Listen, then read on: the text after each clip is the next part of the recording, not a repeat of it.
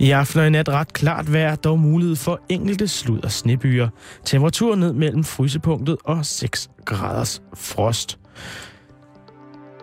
Der bliver dog lunere ved kysterne. Og i morgen først en del sol, men i løbet af eftermiddagen bliver det mere skyet vestfra. Efter en frostkold morgen, så stiger temperaturen til mellem 5 og 8 grader.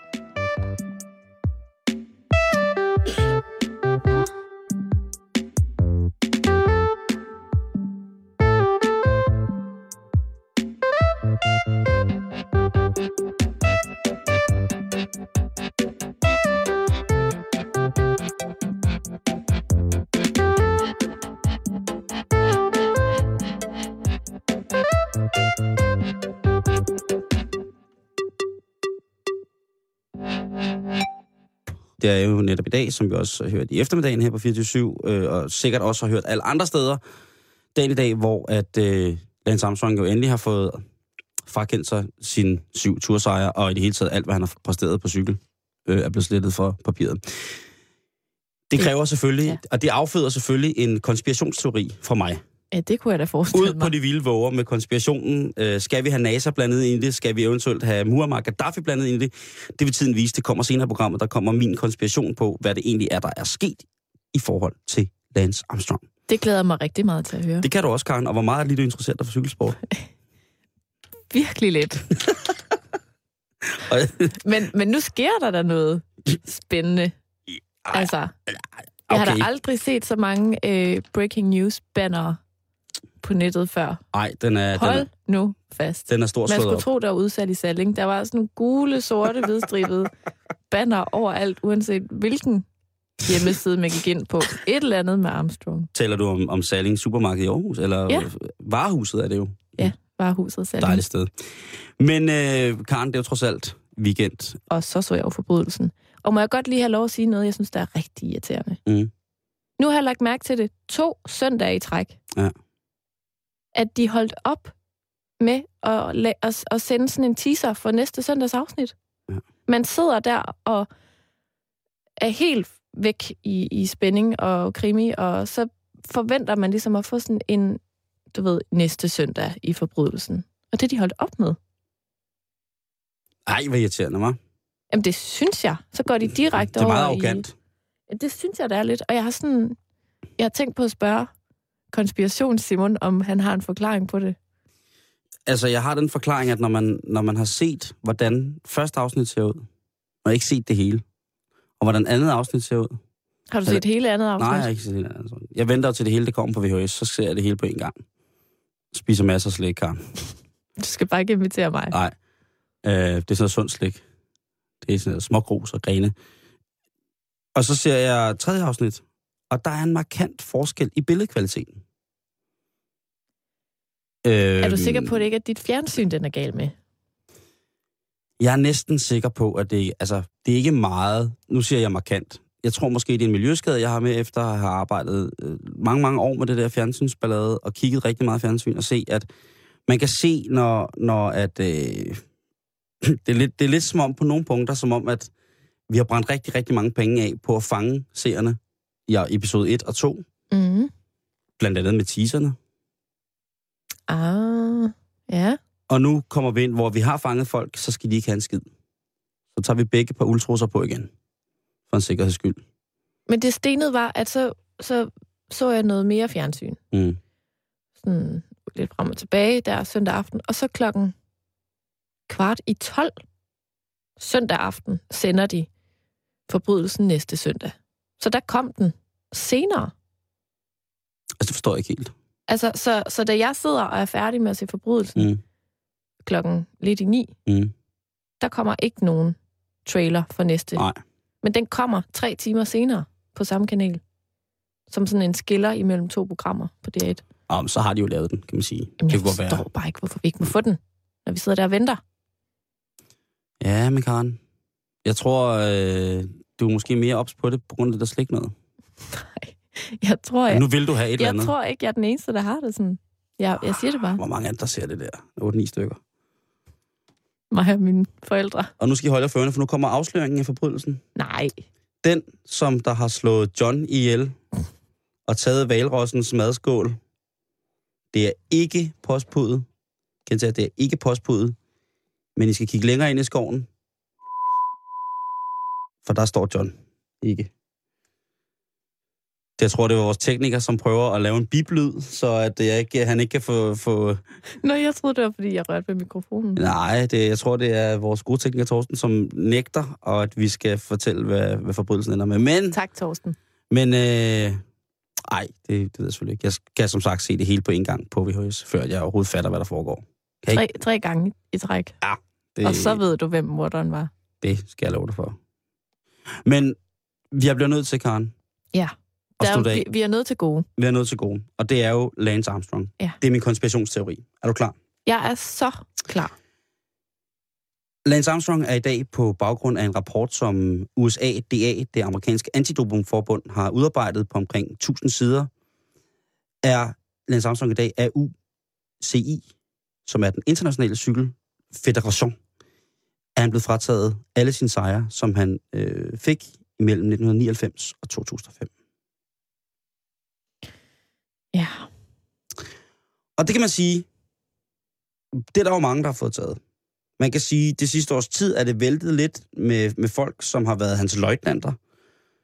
I cykelsporten er der jo et hierarki, og det er altså de mennesker, som har hjulpet og båret Lance Armstrong, specielt da han kørte i sin stortid på US Postal-holdet, har hjulpet ham med, som har stået frem og fortalt, ved hvad, ham her, han har altså været med til systematisk at introducere, eller dope os, endda og introducere det for os. Han har været pusher mine, han har sagt, prøv den her, du cykler hurtigt, første gang gratis, lad os se, hvad der sker. Nej. Det påstår de. Øhm, jo, og det, det er forfærdeligt. Det er folk som Tyler Hamilton, det er folk som øh, George Hincapie, det er folk som Floyd Landis. Floyd Landis, som selv fik frataget sig, øhm, hvad hedder det, øh, en, en, en tursejr. Altså, der, der er så mange, der, der rundt det her. Øh, Tyler Hamilton, som cyklede som vandbærer for Lance Armstrong hele sin fucking... Altså, han bar Lance Armstrong rundt. Har indrømmet, han tog doping. Øh, der er nogen, der påstår, at de har set Lance Armstrong sidde med nålen i sig selv et eller andet sted. Hans massøse, Emma O'Reilly, som vi også havde fremme forleden dag, Mm. øh, hendes, øh, hendes, hendes vidneudsagn har også vejet rigtig tungt på i de offentlige udtalelser. Der er selvfølgelig en masse uofficielle udtalelser og, og, og påtaler, som vi ikke får adgang til. Men i den offentlige udtalelse, der har hun fortalt, at hun overværede en samtale mellem nogle af de her rytter og Lance Armstrong, hvor de øh, snakkede om den her systematiske doping. Og der siger hun, der kommer Lance Armstrong hen til hende og kigger hende ind i øjnene, så siger han, nu ved du alt for meget, og så gik han bare igen. Nej. Det, det, det er lidt uhyggeligt, synes jeg. Hvis det passer, så er det lidt uhyggeligt. Mm. Han bliver, øhm, han bliver, hvad hedder det, øhm, han bliver ved med at benægte, også over for USA i dag. Så kan du spørge, hvorfor får Bjarne Ries ikke frataget sin tur sejr i Ja. 1996? Det skulle jeg da lige til at spørge om. Det er på grund af det, der hedder forældelsesfristen. Bjarne Ries, han indrømmer, at han tog doping. Det vil altså sige, at han er i et, øh, i et fuldstændig, jeg ligger fladt på maven og modtager samarbejde med, øh, hvad hedder det, UCI's antidoping øh, kontrol. Så han står frem og siger det. Jeg har Men- misbrugt det. Og så er der en forældelsesfrist på 8 år. Og det vil sige, at øh, det er simpelthen for, for lang tid siden, at, at han har taget det, og han blev ikke opdaget på den måde dengang, og han, behold, han samarbejder med, hvad hedder det, øh, med Antidopingforbundet, så han må få lov til at beholde sin dejlige, dejlige Tour de France sejr. Som han vandt Helt hakket af, på, på doping. hvor han kørte, altså, han, han var helt dopet der, ikke? Øhm, Det er da en mærkelig regel. Armstrong, Lance Armstrong, har nægtet på noget tidspunkt at samarbejde med USA DA, som er den her lille, det her lille bitte firma, non-profit organization, som står for at kontrollere alle udøvende sportsfolk, professionelle sportsfolk, også amatører Mm. i USA, og det er dem, der ligesom skal komme med den sidste dom over, om det nu er godt med steroider, eller om det ikke er godt med steroider. De skal ligesom komme med den sidste dom i, i alle mulige sager. Der har været kæmpe store sager med baseballstjerner, amerikanske fodboldstjerner, øh, sportsgrene, som er så store i USA, så vi ikke kan forstå det herhjemme. Øhm, men Lars Armstrong har hele tiden sagt, jeg har aldrig nogensinde taget noget som helst. Aldrig taget noget, og I kommer ikke til at få mig til at indrømme det. Øh, eller I kommer ikke til at stå, I, I må stoppe den her heksejagt, for jeg kommer ikke til at indrømme, at jeg tror på, på djævlen, for det gør jeg ikke. Mm. Og det har altså gjort, at øh, han, øh, han nu må lade hele, hele baduljen ligge. Nu der kommer der, der, er- der er ikke nogen... Der er ikke noget mere, Karen, for Så der er simpelthen så mange beviser Nu. Der er clean sheets. Der er clean sheets. Men hvor er Simons konspirationsteori? Jamen, den kommer her. Fordi Thank God. præsidenten for UCI fra 1991 til 2005, altså 14 år, han hedder Hein Verbruggen. Mm. En forretningsmand, som også har siddet i den olympiske komité. Han er en mand, som Lance Armstrong har været rigtig, rigtig, rigtig tæt, over, tæt Mhm. på. Blandt andet alle de år, hvor Lance Armstrong han vandt Tour de France fra 99 til 2005. Sjovt nok går Hein Verbruggen af i 2005, hvor Lance Armstrong også stopper med at cykle professionelt for første gang. Han Verbruggen har været anklaget, ikke en, ikke to, ikke tre, men flere gange, for at være en mand, som godt kan lide at få lidt under bordet, og så til gode se eventuelle cykelinteresserede nationers interesser. Mm-hmm. Bribing. Bestikkelse. Et, øh, et engelsk øh, hvad hedder det, tv-hold fra BBC prøvede på et tidspunkt at lave en dokumentar om, at øh, han Fabrikken havde modtaget 3 millioner kroner i personlig bidrag øh, for at få øh, hvad hedder det, øh, for at få et cykelløb til, til Japan. Han har ikke svaret på det. Han ville ikke svare på det. Mm-hmm. Øh, og bevisbyrden for BBC var åbenbart ikke, det fysiske beviser og, og sådan var ikke så belastende, at han gik ind og indrømmede det. Han har vist nok også modtaget en del penge for Lance Armstrongs personlige management. Ja. Det vil han heller ikke rigtig sådan helt vedstå. Og så alligevel, til, det vil han ikke vedstå til at starte med, men bagefter, så sagde han, ja, da, da sagen begyndte at rulle med Lance Armstrong, så sagde han, ja, det var, det var måske heller ikke så godt. Så træk han lige lidt land. Uh, Ja. det er ikke så En rigtig, rigtig, rigtig, rigtig, rigtig overlever. Øh. Og han er en dreven forretningsmand, ham her, han van Bryggen. Han var den første mand, en af de første mænd, som fik lavet et, et ikke et pro-cykelhold, men i Belgien fik sat et brand, altså et mærke af et eller andet på et cykelholds trøjer, og ligesom fik lavet helt et reklamemaskineri omkring det. I 1970 får han øh, Mars af alle ting til at, altså chokoladebarn til ligesom at... Marsbar. Ja, det tror jeg, det er. Øh, til at, at, at cykle for ham. Og så har han ellers snået sig igennem det her. Altså, det siger jo også lidt om, at der måske er mere forretningsmand, end der er idealist i ham, ikke? Og det tror jeg, øh, det, det tror jeg at... Ellers øh, havde man måske valgt noget andet end Marsbar. Ja, ikke? Men, øh, men han har i hvert fald været rigtig, rigtig, rigtig, rigtig tæt på Lance Armstrong i rigtig, rigtig, rigtig mange år. De er rigtig gode venner. Han vil ikke mere. Nu, øh, den nye formand for, øh, for UCI, han siger jo, at øh, altså, han taler meget, meget hårdt. Han taler meget, meget, meget hårdt om Okay. Lance, altså, Lance Armstrong ikke har nogen former for... Han er idealist. Mhm. Han er fuldstændig kold i røven. Han er Pat. træt af det pis. Pat hedder han. Og han er rasende, han er ir, han er rasende.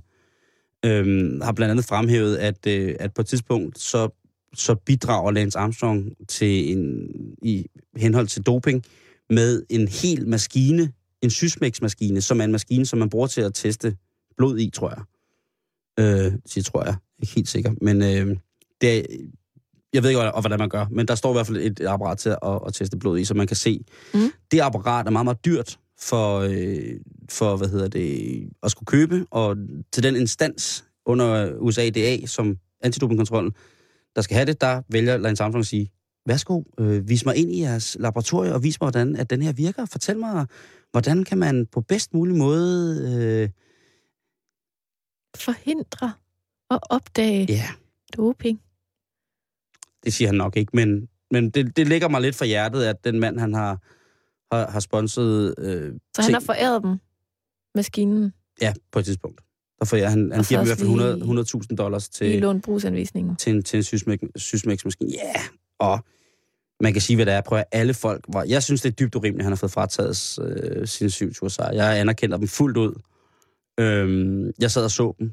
Svedende har man siddet og set øh, ham bank afsted og tænkt, hvad er det dog? Men man har også godt vidst. Og jeg tror, det var tredje gang, han vandt, der holdt jeg op med at tænke, det, altså, der var mange, der snakker om, at han cyklede med en højere kadence. Altså, han tråd, havde flere pedaltråde per minut end, end øh, alle de andre cykelryttere der, og det var noget, han ligesom kunne, eller, ja, altså, du ved, der kom rigtig, rigtig mange øh, cykeltekniske og cykelfysisk, altså teknikfysiske bud på, hvorfor det var, han lige var så god. Og da, da de begyndte at sidde og rode meget efter det, der tænkte jeg, ah, mm. Men jeg accepterede det hele vejen. Hvad siger han selv til det? Er han ked af det? Uh, han har ikke sagt noget som helst. Han uh, ikke udtalt... Jeg har ikke set det sidste nye, her hvor vi sender nu, og klokken den er lidt i seks. Nej. Men jeg læste på en, uh, på en, en stor international cykelside, at den udtalelse, han havde haft om i søndags, eller i lørdag, skal jeg ikke huske, hvor det var, hvor han var ude og cykle et mountainbike-løb i Austin, hvor han bor. Der har han sagt, der er ingen, som behøver at græde for mig. Jeg kommer til at have det godt, og jeg fokuserer på fremtiden. Slut. Ej, han er benhård. Ja, det er han. Det der, Wow. det, er, det, er, det er benhårdt.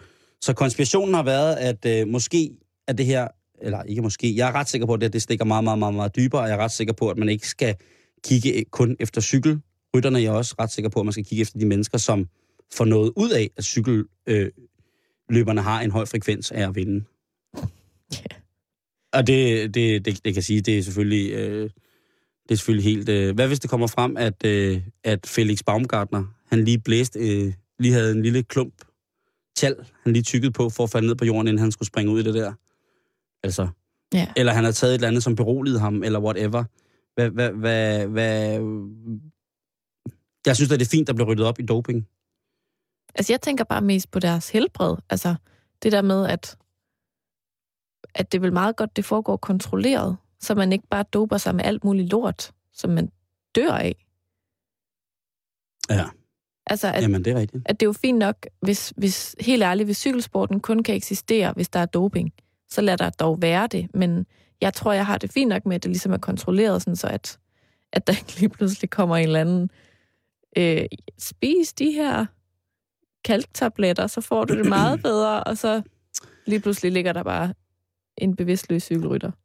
Nå, men der, i gamle dage, der døde de jo. Der tog de amfetamin og coke og alt muligt. Og Jamen, der det det. døde de jo på stribe. Det var ligesom en konsekvens af det.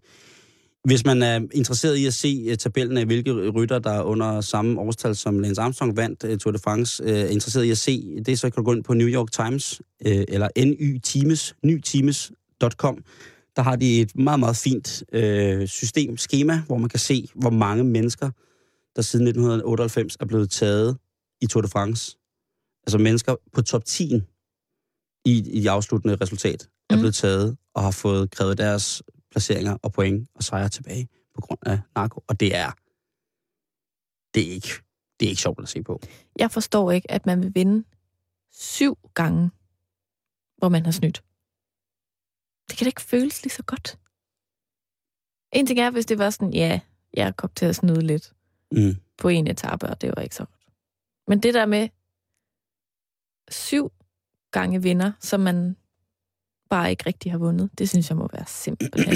Det, jeg forstår ikke, man, at man, man synes, det er okay. Altså, man er jo virkelig... Fuck alle regler. Altså, man er jo storhedsvandvid, hvis man tænker, de regler gælder ikke for mig. Men det er jo vildt, at det ikke er blevet blæst mere op. Syv gange fucking vinder Tour de France, og der er stadig ikke nogen. Altså, de, de går... Altså, der er, der er... Konspirationen må lyde på, at der er nogle mennesker, der har så meget power, og har nogle så store tråde at trække i, at jamen, så kan du godt vinde uh, Tour de France syv gange. Det er der ingen problemer. Der er ingen, der spørger om noget. Don't ask any questions. Don't ask, don't tell. Præcis, Karen.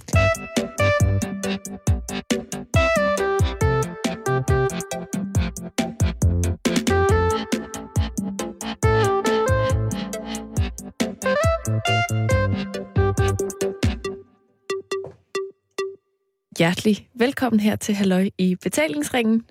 Det er Karndag, og det skal handle om pladecovers, og jeg har inviteret en gæst i studiet, som jeg nu vil byde rigtig hjertelig velkommen. Mange tak. Laura Liv Vejkop.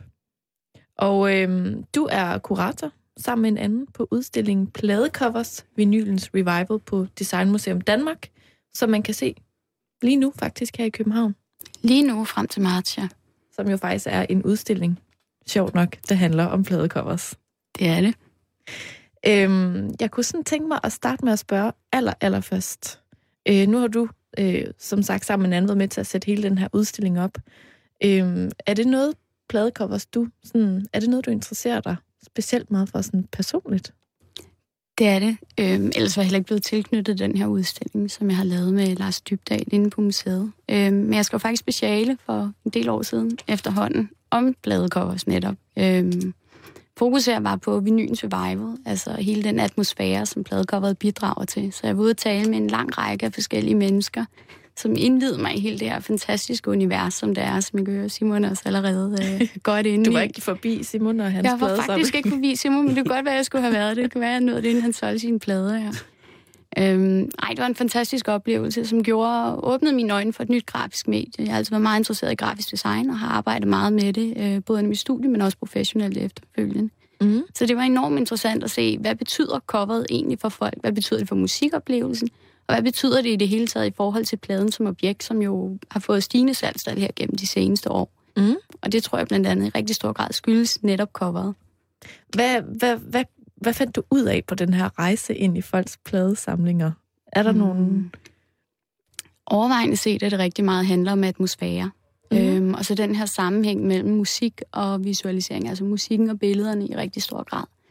Alle fortalte mig, at øh, det her med at sidde med coveret gav dem en helt særlig fornemmelse. Det var ikke bare at hvad skal vi sige, sidde med et CD-cover. Det var stort, det var taktilt, altså man kunne føle med det, man kunne tage på det med hænderne. Øh, man kunne huske, hvilke rødvinspletter var for hvilke fester. Øh, man havde et helt særligt personligt forhold til de her billeder, så det var mere end bare et stykke pap. Nu siger du selv, at, øh, at salgstallet på de her øh, vinyler, det er stigende. Eller i hvert fald stedet lidt, og en del her. Det er cirka tredoblet, mener jeg. I må ikke hænge mig helt op på de endelige tal øh, siden 2006, så vidt jeg husker. Mm. Altså lidt senere i dagens program, så skal vi nemlig snakke om sådan fremtidens cover, hvis man kan sige det sådan. Men jeg har bare lige lyst til at spørge dig allerede nu. Hænger, altså det her stigende salgstal, tror du, det hænger sammen med øh, det visuelle udtryk? Det tror jeg. Der er noget lækkert ved coveret. Det er et eksklusivt objekt i rigtig stor grad. Så det er også derfor, man er begyndt at bruge penge på at producere LP-covers igen i rigtig stor grad. Mm. Altså meget af den udvikling, man så i 60'erne og 70'erne, hvor vi begynder at lave cutouts og paste så begynder at lave alt muligt forskellige formeksperimenter med coveret. Det gør man faktisk i dag igen også. Altså simpelthen dyrke ja, coveret som, øh, som et formeksperiment. Altså noget, man kan gå ind og lege med. Who Made Who har lige lavet deres nye album her, hvor de simpelthen har, har skåret små øh, huller i ansigtet på sådan en, en græsk statue øh, af et mandeansigt. Trækker man coveret ud, så kan man simpelthen se, hvordan hele det her billede ændrer sig. Og man får et nyt cover simpelthen ved at fjerne selve pladen øh, og inderslivet på den måde. Mm. Ej, det er altså meget interessant, synes jeg. Nu synes jeg, at vi skal prøve at kigge lidt på sådan, hvad skal man sige, det historiske perspektiv på det her. Ja. Altså, hvornår starter det her med de her pladecovers i det hele taget? Øhm, jamen det, vi kalder det moderne illustrerede pladecover, det starter blandt andet med Alex Steinweiss. Øh, han bliver ansat hos Columbia der i slutningen af 30'erne øh, og fortaler for, at vi skal have billeder til musik. Jeg skal lige sige, at han er altså ikke den første, der laver et illustreret cover, men han er den første, der skal vi sige, sikrer gennembrud. Der Mhm. har været eksperimenter med illustrerede covers tidligere. Fordi indtil da, tænker jeg, der har det vel bare haft en primær funktion, som var at være et hylster. Det er et hylster, det er emballage, det er sådan nogle helt almindelige, lidt kedelige, grå og brune paphylstre. Øh, I starten bliver de bare klipset sammen ude i siderne nærmest. Altså virkelig lavpraktisk, virkelig groft. Da Alex Steinweiss så kommer ind, så begynder vi lige pludselig at få en, en større overvejelse over, hvad coveret er. Altså hvor vi tidligere har haft de her grå paphylstre, hvor at, øh, det primært har været pladeselskabets navn, blandt andet, der har været i fokus. Altså der, hvor vi, vi ser de største eksperimenter i starten, er, at man begynder at, at lave, klippe et lille hul, så vi kan se pladelabelen inde på pladen, hvor vi kan se kunstnernavnet også. Mm-hmm. Øh, pladens titel. I starten, der er det altså kun pladeselskabets navn, der står her på, øh, og på de her sleeves. Og nogle gange, ikke engang det, så er det simpelthen forhandlernavnet. Går man ud på loppemarkedet nu, så vil I kunne se de her gamle, ikke særlig kønne, øh, gamle paphylstre, hvor der står Fona-forhandler eksempelvis på med blå skrift, og det ser fint ud, og det har sin charme. Men det er ikke særlig innovativt eller opfindsomt, øh, og al musikken ligner hinanden, så der er ikke nogen mulighed for rigtig at skælne klassisk øh, jazz fra hinanden overhovedet. Mm-mm. Ham her, der så kommer på banen med den her Mm. idé om, at der skal ske noget med de her covers. Ved man noget om, hvor den idé kommer fra? Om det har noget at gøre med sådan, hvad skal man sige, øh, Øh, noget kunstnerisk inspiration, eller handler det måske i virkeligheden mere om markedsføring? Altså er det et flot cover, det sælger flere plader? Altså, Alex Steinmeier er rigtig dygtig grafisk designer. Han er håndværker af bedste skuffe, kan selv lave typografi, udvikle fonde, øh, kan sammensætte billeder øh, og er ekstremt produktiv. Det er helt vildt, hvad han kan producere på en uge af covers til forskellig musik. Men det han gerne vil, det er, at han har den her idé netop om, at styling, ligesom man ser det i bildesign eksempelvis, det sælger. Så de samme billeder vil han gerne overføre. Altså, at der er et visuelt ydre, der lokker os til, som forfører os, kan man sige. Det vil han gerne sælge musikken på.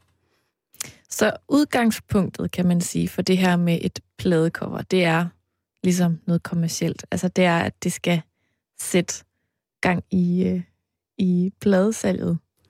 Hvornår begynder man sådan at se nogle, nogle tendenser, der sådan måske trækker i en lidt anden retning, som har lidt mere sådan, det ved jeg ikke, ideologi bag sig? Altså, hvor at budskabet også sådan skal hænge meget godt sammen med den musik, der er på, og de kunstnere, der ligesom afleverer øh, musikken til pladen. Det er svært at sige, hvornår man præcis ser den her ændring i, at der kommer ideologiske budskaber på coversne. For selvfølgelig kan der, der ligger jo tanker bag det design, der bliver lavet også. Og der ligger jo også nogle, nogle budskaber, man gerne vil ud. Altså musikkens karakter øh, og type kan jo også være noget, man netop gerne vil kommunikere ud gennem det her design. Men det vi ser, det er, at der kommer en større bevidsthed omkring coveret. Det har ligesom en periode, som er altså der fra 40'erne. Det er jo så det sjællagplade, det her, vi snakker om først. Så kommer LP'en, øh, longplane disc på vinyl i 48. Og det er ligesom den, der rigtig er med til at sætte det hele i gang, for der får vi det store cover, der har 31 gange 31 cm. Altså, det er jo nærmest et maleri. Det, det er gigantisk, det er kæmpestort, det er så lækkert at røre ved, ikke? Og det er lækkert, øh, det er en lækker kvalitet, og det skaber en større holdbarhed, som også gør, at de her covers bliver meget mere noget, der er, altså noget, folk samler på i større grad også. Pladerne går ikke lige så nemt i stykker, de får en meget længere levetid, og coversne bliver noget, som så indgår i folks hjem også. Mm. Men man kan sige, at nogle af dem, der begynder så at arbejde meget bevidst med det her, det ser vi jo også med, at, at kunstnerne får en større betydning. Altså hvor det tidligere har været pladeselskaberne, og ikke så meget kunstnernavne, der er kørt i stilling. Så er det jo med de store navne. Det kan fx være Frank Sinatra, det kan være Elvis Presley, det kan være Ricky Nelson. Øh, navn som det her, som bliver kørt i stilling, og som så bliver markedsført på coversne, fordi de nu har billeder. Det kan være portræt-covers. Øh, Eller det kan være som øh, eksempelvis Frank Sinatras covers, de her crooner-situationer, hvor vi ser ham i gadebilledet stå rygende en cigaret, øh, eller mm. ude i lufthavnen med en damehånd. Hvad er det så for nogle, hvad skal man sige, øh, hovedstrømninger, der dukker op sådan i løbet af 60'erne og 70'erne, nu hvor at at man ligesom har sluppet pladecoveret løs på en eller anden måde? Jamen, da pladecoveret rigtig er blevet sluppet løs, og vi ser øh, ja, rocken, rocken også udvikle sig som sådan en rigtig genre. Vi har de store bands, vi får The Beatles, for Rolling Stones især, som virkelig er med til at cementere coveret som, som udtryksform i 60'erne også. Så får det altså en enorm indflydelse på udtrykket. Fordi man kan sige, at den øh, bevægelse, som Frank Sinatra har startet i 50'erne med, med lysten til kunstnerindflydelse, altså at man kræver, at man som musiker selv skal udtrykke sit egen ideologi, sit egen budskab gennem musikken, men også på coveret. Altså, coveret skal have en sammenhæng med musikken også, og være et udtryk for en selv som kunstner. Det er noget, som får rigtig stor indflydelse. De her øh, forskellige musikere, de begynder at hive deres kunstnervenner, som læser på forskellige kunstakademier, kunstskoler, designskoler ind, og de begynder at tale om, jamen, hvad er det for nogle billeder, vi gerne vil have? Hvorfor vil vi have de her billeder? Hvad skal vi udse? Hvad skal de betyde for os? Mm. Og man kan sige et rigtig godt eksempel på, på et af de helt store covers, det er jo for eksempel altså, det, der er med til at skyde hele guldalderen. Man taler om pladecover eller LP-coveret guldalder i 60'erne og 70'erne. Og det blev rigtig skudt i gang med Sgt. Pepper, altså Beatles-albummet der mm. i 67. Og det er jo smadret interessant, fordi det er rent faktisk en billedkunstner, altså Peter Blake, en pop art kunstner, britisk pop art kunstner, som går ind og arbejder med LP-coveret. Altså, en verden, der bliver skabt med Beatles placeret i fantastiske uniformer, som er specialsyet til det her. Masser af props, øh, papmaché-figurer, øh, sådan nogle stride henvisninger til The Rolling Stones på t-shirts og dukker. Øh, marihuana-planter rundt omkring. Altså, der er så stor detaljerigdom i det her cover, at man kan kigge på det timevis, uden stadig at fundet det. Derudover bliver der også lagt alt muligt ind i selve coveret, altså plakater og diverse materialer, som man kan hive ud og undersøge endnu mere på. Der var sådan nogle mustache, man kunne klippe ud og tage på. Øhm, det er et cover, som netop signalerer også den samtid, det er en del af. Altså hele den psykedeliske periode der i slut 60'erne, Summer of Love, som vi får, som er med til at skyde den her helt nye indflydelse, både fra musikken og sammenhæng med musik og ungdomskultur. Og så selvfølgelig de cover, som er med til at give den billeder. Altså hele den indflydelse og hele den udvikling, den får rigtig, rigtig stor betydning for, hvad coveret er, hvad det kan og hvad det bliver fremover. Er det sådan en periode, som du kan genkende, også i de covers, der kommer ud i dag? Altså er det sådan en periode, nu kaldte du den guldalderen, er det noget, sådan mange pladecover kunstnere også trækker på i dag? Øhm, ja, det er det, men, men ikke guldalderen som helhed. Altså man kan sige, det psykedeliske design, der kommer i 60'erne, og som også fortsætter meget lidt ind i starten af 70'erne. Øhm, Santana eksempelvis er et rigtig godt eksempel.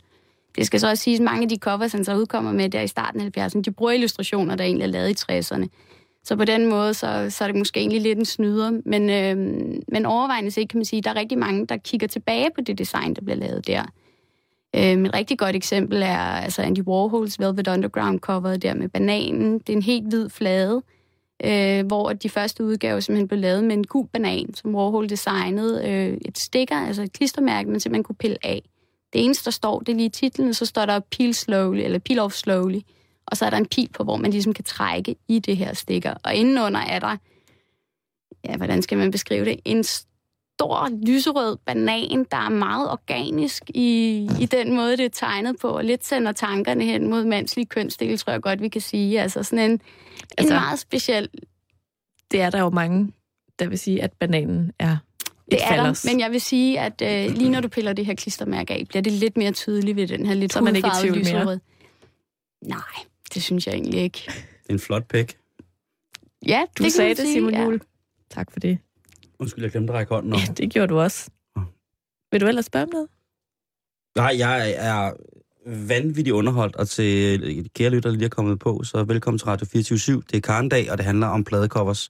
Vi besøger Laura, som ved helt vildt meget om det, og ja, tilbage til damerne. Tak for det her, Jul. Ja, selv tak.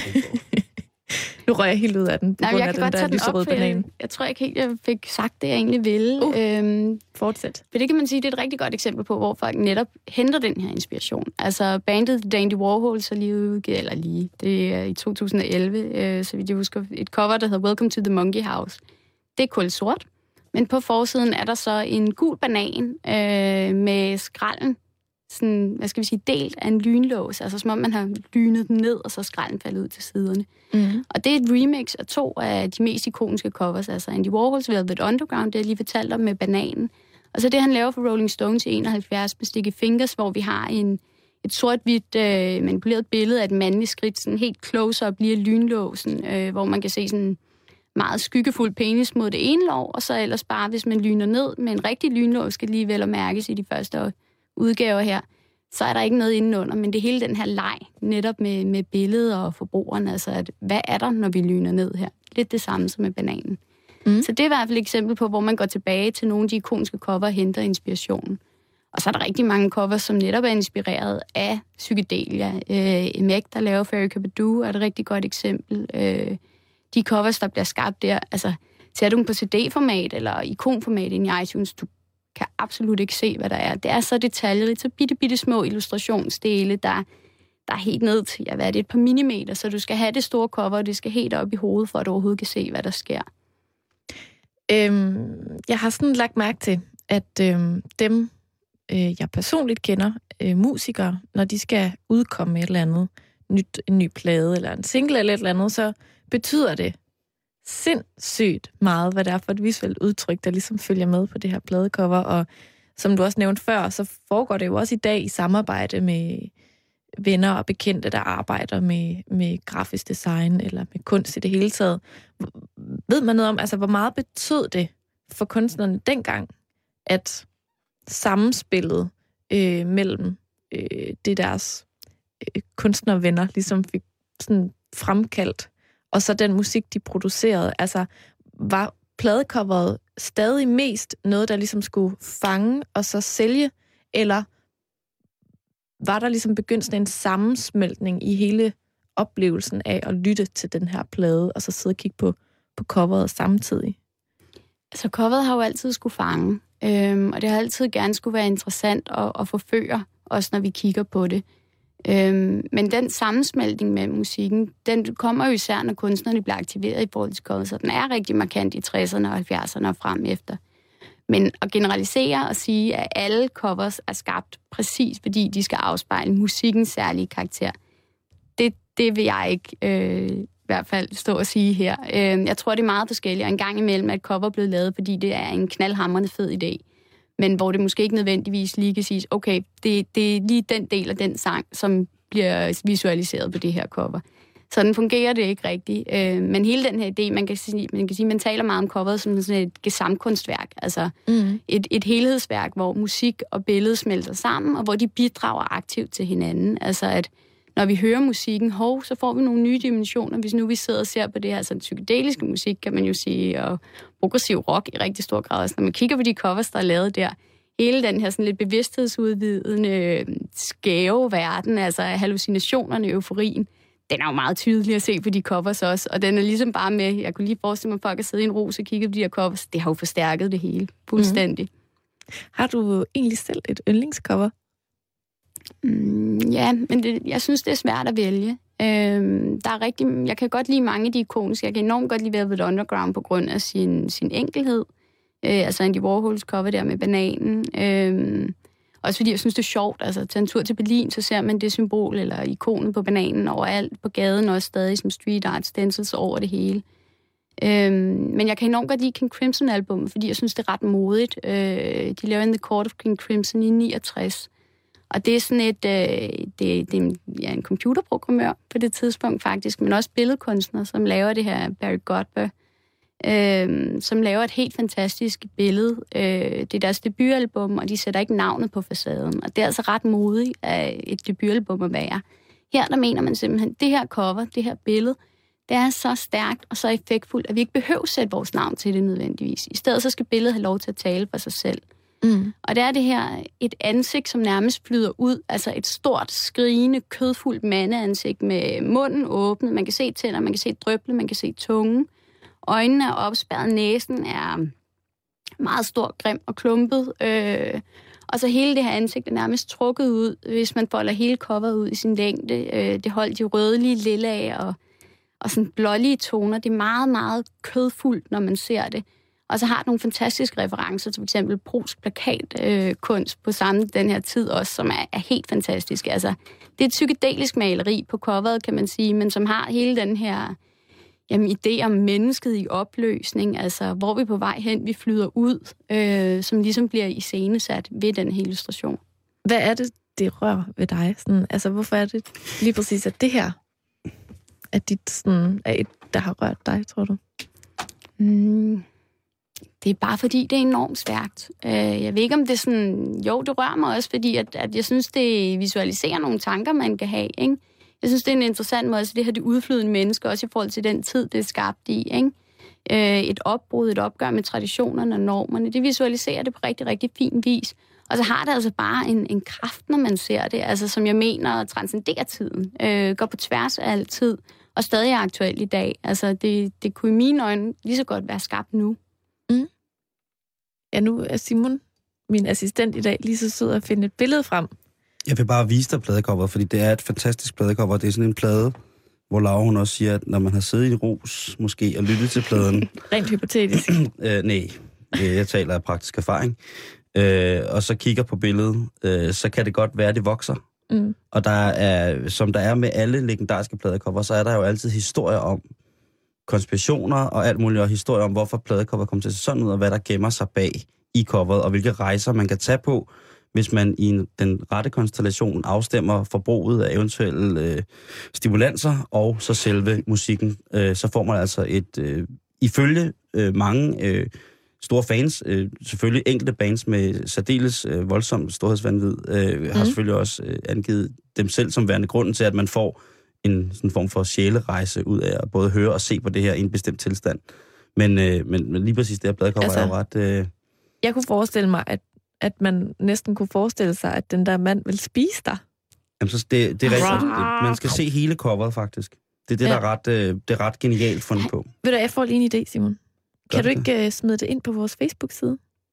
Jo, det der billede? Jo. Jo, oh, det skal jeg nok gøre. Lauras, øh, et af hendes yndlingscovers oh. på øh, vores Facebook-side. Det vil være at finde umiddelbart efter udsendelsen. Uh. tak for det. Selv tak. Hvad vil du sige, Laura? Du har lige, jeg kom til at afbryde dig, tror jeg. Nej, det var bare det der med, at det fortsætter netop af nærmeste baghoved, som bliver, bliver trukket ud og gentaget, mm. øh, når man folder det ud. Det vil være fint.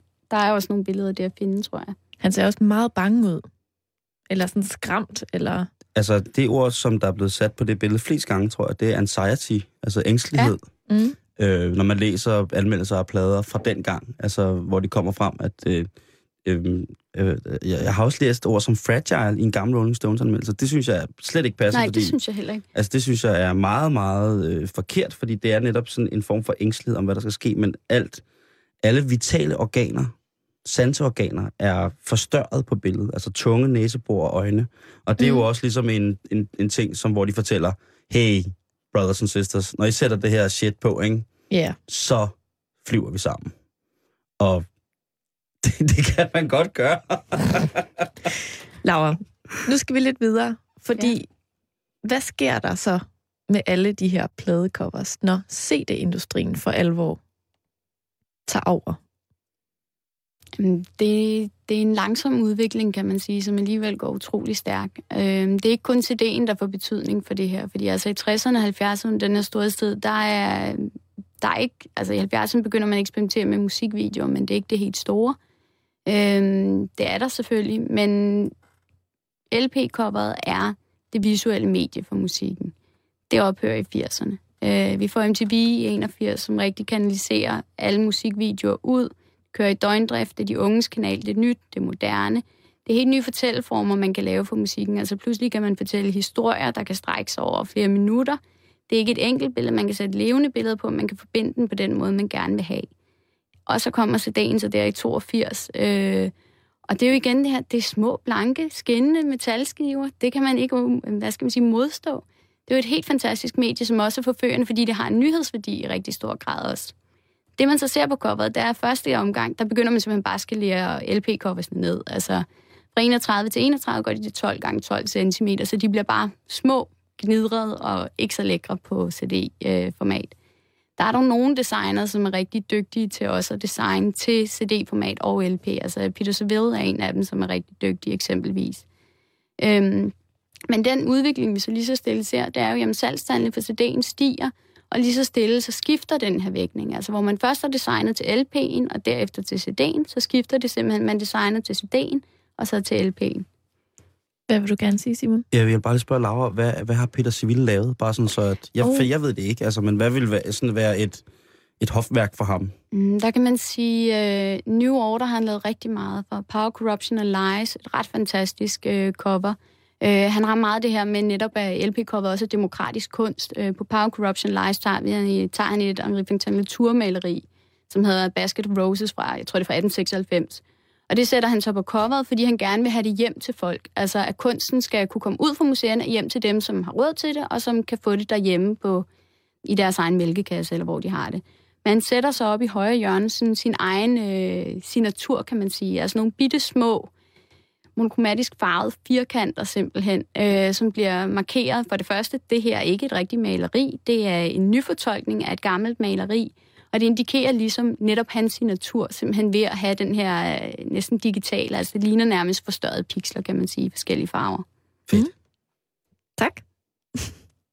så, så hvad skal man sige? Vinylens fjender, de begynder ligesom at komme i 80'erne, og det har vel så også en ret negativ betydning for, for salgstal og så videre af lige præcis vinyler.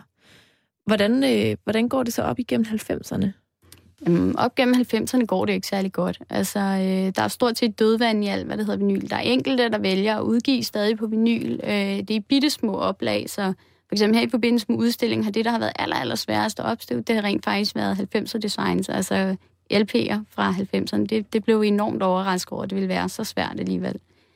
Men altså, det vi ser, det er jo, at jamen, dem, der så rent faktisk laver de her covers, de har ikke den samme tanke for coverets dimensioner. Altså, der gør de det modsatte af, hvad man gjorde i starten af 80'erne. De skalerer, opskalerer bare CD-coveret. Øh, så nogle af billederne, de bliver ikke altid sådan helt så veludførte. Øh, de bliver ofte lidt knidrede, og sådan, på trods af, at, at billederne ellers skulle være i rimelig god kvalitet, og i rigelig kvalitet i hvert fald til coveret her.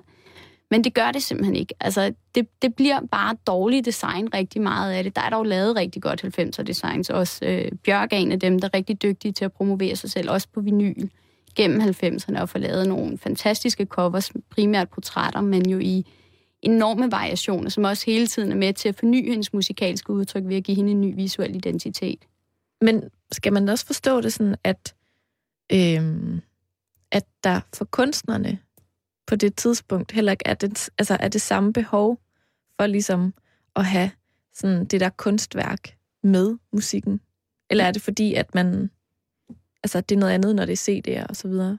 Nej, jeg tror ikke, man skal se det som om, at man bare glemmer, at musikken skal have billeder. Øh, CD'en har jo også sin charme. Øh, jeg kan bedre lide vinyler, men den har jo sin charme i det, at du får blandt andet bukletten. Og man kan sige, hvor vinylen minder meget om maleriet ved det et stort lager, så minder bukletten jo på rigtig mange måder om bogen eksempelvis. Altså det har en forside og en bagside, det har en sideryg, og du kan bladre i det simpelthen ligesom en bog. Så på den her måde, så kan du, ligesom du kunne med musikvideoen, skabe en række af fortællinger. Du kan bruge flere billeder, og du kan kommunikere måske meget mere ud. Du kan også give mere information, end du umiddelbart kan på coveret. Altså, du kan have alle teksterne med til sang, det kunne man selvfølgelig også på LP-coveret, men, men du kan, du har mere plads, godt nok på et mindre format, øh, til at skabe en anden visuel fortælling i hvert fald. Så det er ikke fordi, at øh, billederne ikke bliver vigtige. Det bliver bare et andet medie, der bærer dem. Og, og så nu er vi tilbage ved, at, at det faktisk går bedre og bedre for vinylen. Mm, det er dejligt. Ja, for altså, nu er jeg personligt ikke sådan selv den store vinyl øh, pige, kan man sige. Men, men, øh, men jeg har faktisk taget mig selv i alligevel, og sådan, synes, der er noget, måske først og fremmest noget nostalgi omkring det, men der også er det her med, øh, det der med kunsten i det, det kan jeg faktisk virkelig godt sætte mig ind i. Øhm, nogle af mine venner udgav en plade for noget tid siden, hvor jeg blev spurgt, om jeg helst ville have en CD eller en plade. Og der, der sagde jeg faktisk, om jeg vil gerne have et pladen, selvom jeg ikke har en pladespiller, fordi jeg synes, den var så flot. Og det var sådan et lækkert øh, design, og jeg tænkte sådan, så er den lidt hyggelig at have. Det, det føles lidt ligesom at få et stykke kunst, faktisk. Øhm, hvad, hvad er sådan de største, hvad skal man sige, øh, strømninger inden for pladecover design så lige nu, hvor det rent faktisk går rigtig godt? Det, man kan generalisere i to hovedtendenser, øh, men der skal det altså siges, at der bliver udgivet ekstremt meget forskellig musik. Musikken er endnu mere fragmenteret af altid, end den nogensinde har været, og derfor er den spillet, og det også i rigtig stor grad også. Og der er enormt mange, der udgiver på vinyl igen også. Men man kan sige, at den, den, det er lidt en videreførsel af nogle forskellige tendenser, der har været før. Altså, vi har noget retro-design, for eksempel Dandy Warhol, jeg nævnte, som går tilbage og remixer øh, nogle forskellige covers, altså og hylder hele den grafiske arv, der ligger der. Vi har Emek, der henter inspiration eksempelvis i øh, psykedeliaen. Og så har vi to tendenser, altså dem, der, hvad skal vi sige, designer specifikt til LP-coveret, uden tanke for, om det skal fungere som iTunes-ikon eksempelvis også. Det vil altså sige design, der ofte er storladen, som ofte ligger op til, at det skal være på et cover. Måske kan man gøre noget med det. Måske kan man ændre det hvis man har pillet inderslive ud. Er der noget øh, transparens eller andre måder? Nogle cutouts? Øh, det kan være enormt detaljeret, så det kun kan ses på netop det her format. Altså fordi, at, at der er en detaljerigdom, som vi ikke kan se, når det bliver helt ned i de små ikoner, som måske er 1 gang 1 cm, eller hvad de er i forskellige størrelser inde i iTunes. Så er der så den anden række, eller den anden øh, tendens, kan man sige, som netop har den her formatuafhængighed, altså som arbejder måde, meget med den virkelighed, som coveret jo også befinder sig i i dag.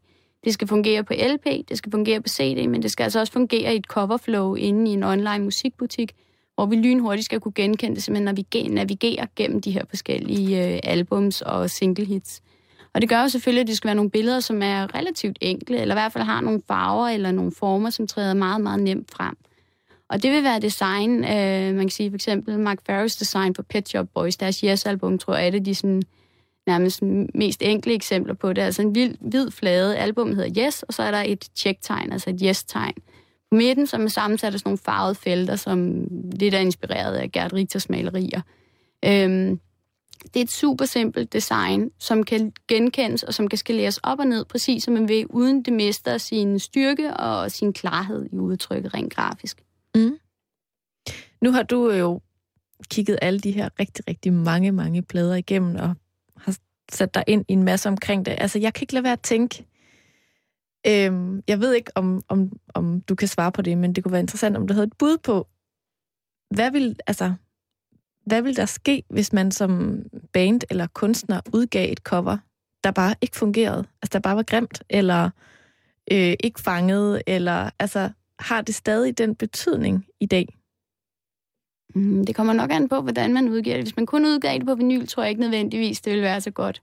Øh, men ofte vil man sige, at vi møder ofte musikken, inden vi nødvendigvis ser den spillet, og for eksempel ved at høre den i radioen. Øh, Øh, det kan også være, at vi ser det i iTunes, så der betyder coveret ikke helt så meget, når det er så lille bitte. Øh, for vinylen, tror jeg, for vinylsalget, tror jeg rent faktisk, det vil få en betydning. Øh, man kan sige, at dengang jeg, øh, ja, øh, jeg arbejdede med det her skrevet speciale, der interviewede nogle mennesker, hvor der var flere, der sagde, at de har simpelthen, ligesom at man, man tilvælger en plade, altså køber den på grund af coveret, har de også lavet nogle fravalg, simpelthen fordi de synes, coveret har været så grimt.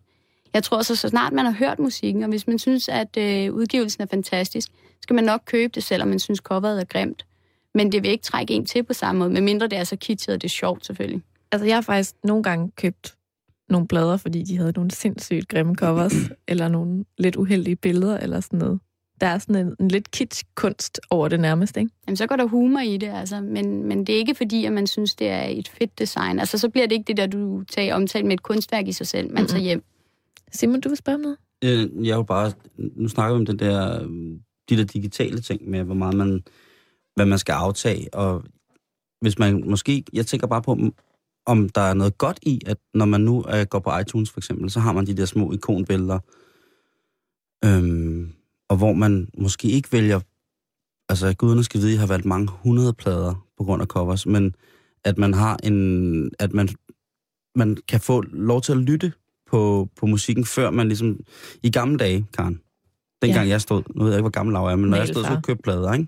så gik man jo hen, og så hentede man pladen i pladehylden, og så gik man op til disken, og så fik man pladen, og så fik man lov til at stå og lytte på pladen på en pladespiller nede i pladebutikken. Og mens man stod og lyttede på pladespilleren, det var simpelthen... Der stod man jo og studerede det her cover, og man stod og kiggede på det. Og nu taler Laura selvfølgelig om sådan noget, om, om detaljerigdom og sådan noget, men man kunne også meget nemt komme til at, at stene over det modsatte. Ja. Over hvor enkelt det var. Og øh, i dag, når man ser mange pladecovers, jamen altså, de der små ikoner, man tænker, hold da op, altså, du ved, jeg vil, jeg vil hellere, hvis man er lidt bevidst om det, se en fed plakat til jeres live-tour, og se, hvad jeg får ud af det. Fordi jeg bruger ikke, øh, jeg bruger ikke det visuelle på samme måde, når jeg køber plader i dag overhovedet, fordi at meget af min pladehandel foregår digitalt. Altså, jeg, jeg øh, blev simpelthen så nostalgisk i dag, fordi at jeg så kom til at tænke over, hvad, hvad er egentlig sådan det første pladecover, jeg kan huske? Og det er, øh, øh, hvad hedder det, øh, det soundtrack, Stevie Wonder lavede til en dokumentarfilm, der hedder The Secret Life of Plants, som er sådan et, et sådan lysegrønt cover med sådan en fin, helt enkel tegning af øh, nogle planter, og, eller en blomst, tror jeg, det er. Det er sådan super enkelt. Helt lysegrønt, fint. Og jeg blev bare i så godt humør, da jeg så det. Så måske er det faktisk mit yndlingscover, på trods af, at det ikke er sådan super kreativt eller sådan vildt, men det er bare men så betyder helhedsoplevelsen også helt det er jo, meget Det er jo musikken og, og det der, den der dejlige grønne farve og Men det en masse også... minder og sådan nogle ting, ikke? Men det var også i mine øjne noget af det, der er fantastisk ved LP-coveret, at det i hvert fald i min verden, at jeg får ikke den samme fornemmelse af at se på et CD-cover eller et lille ikon.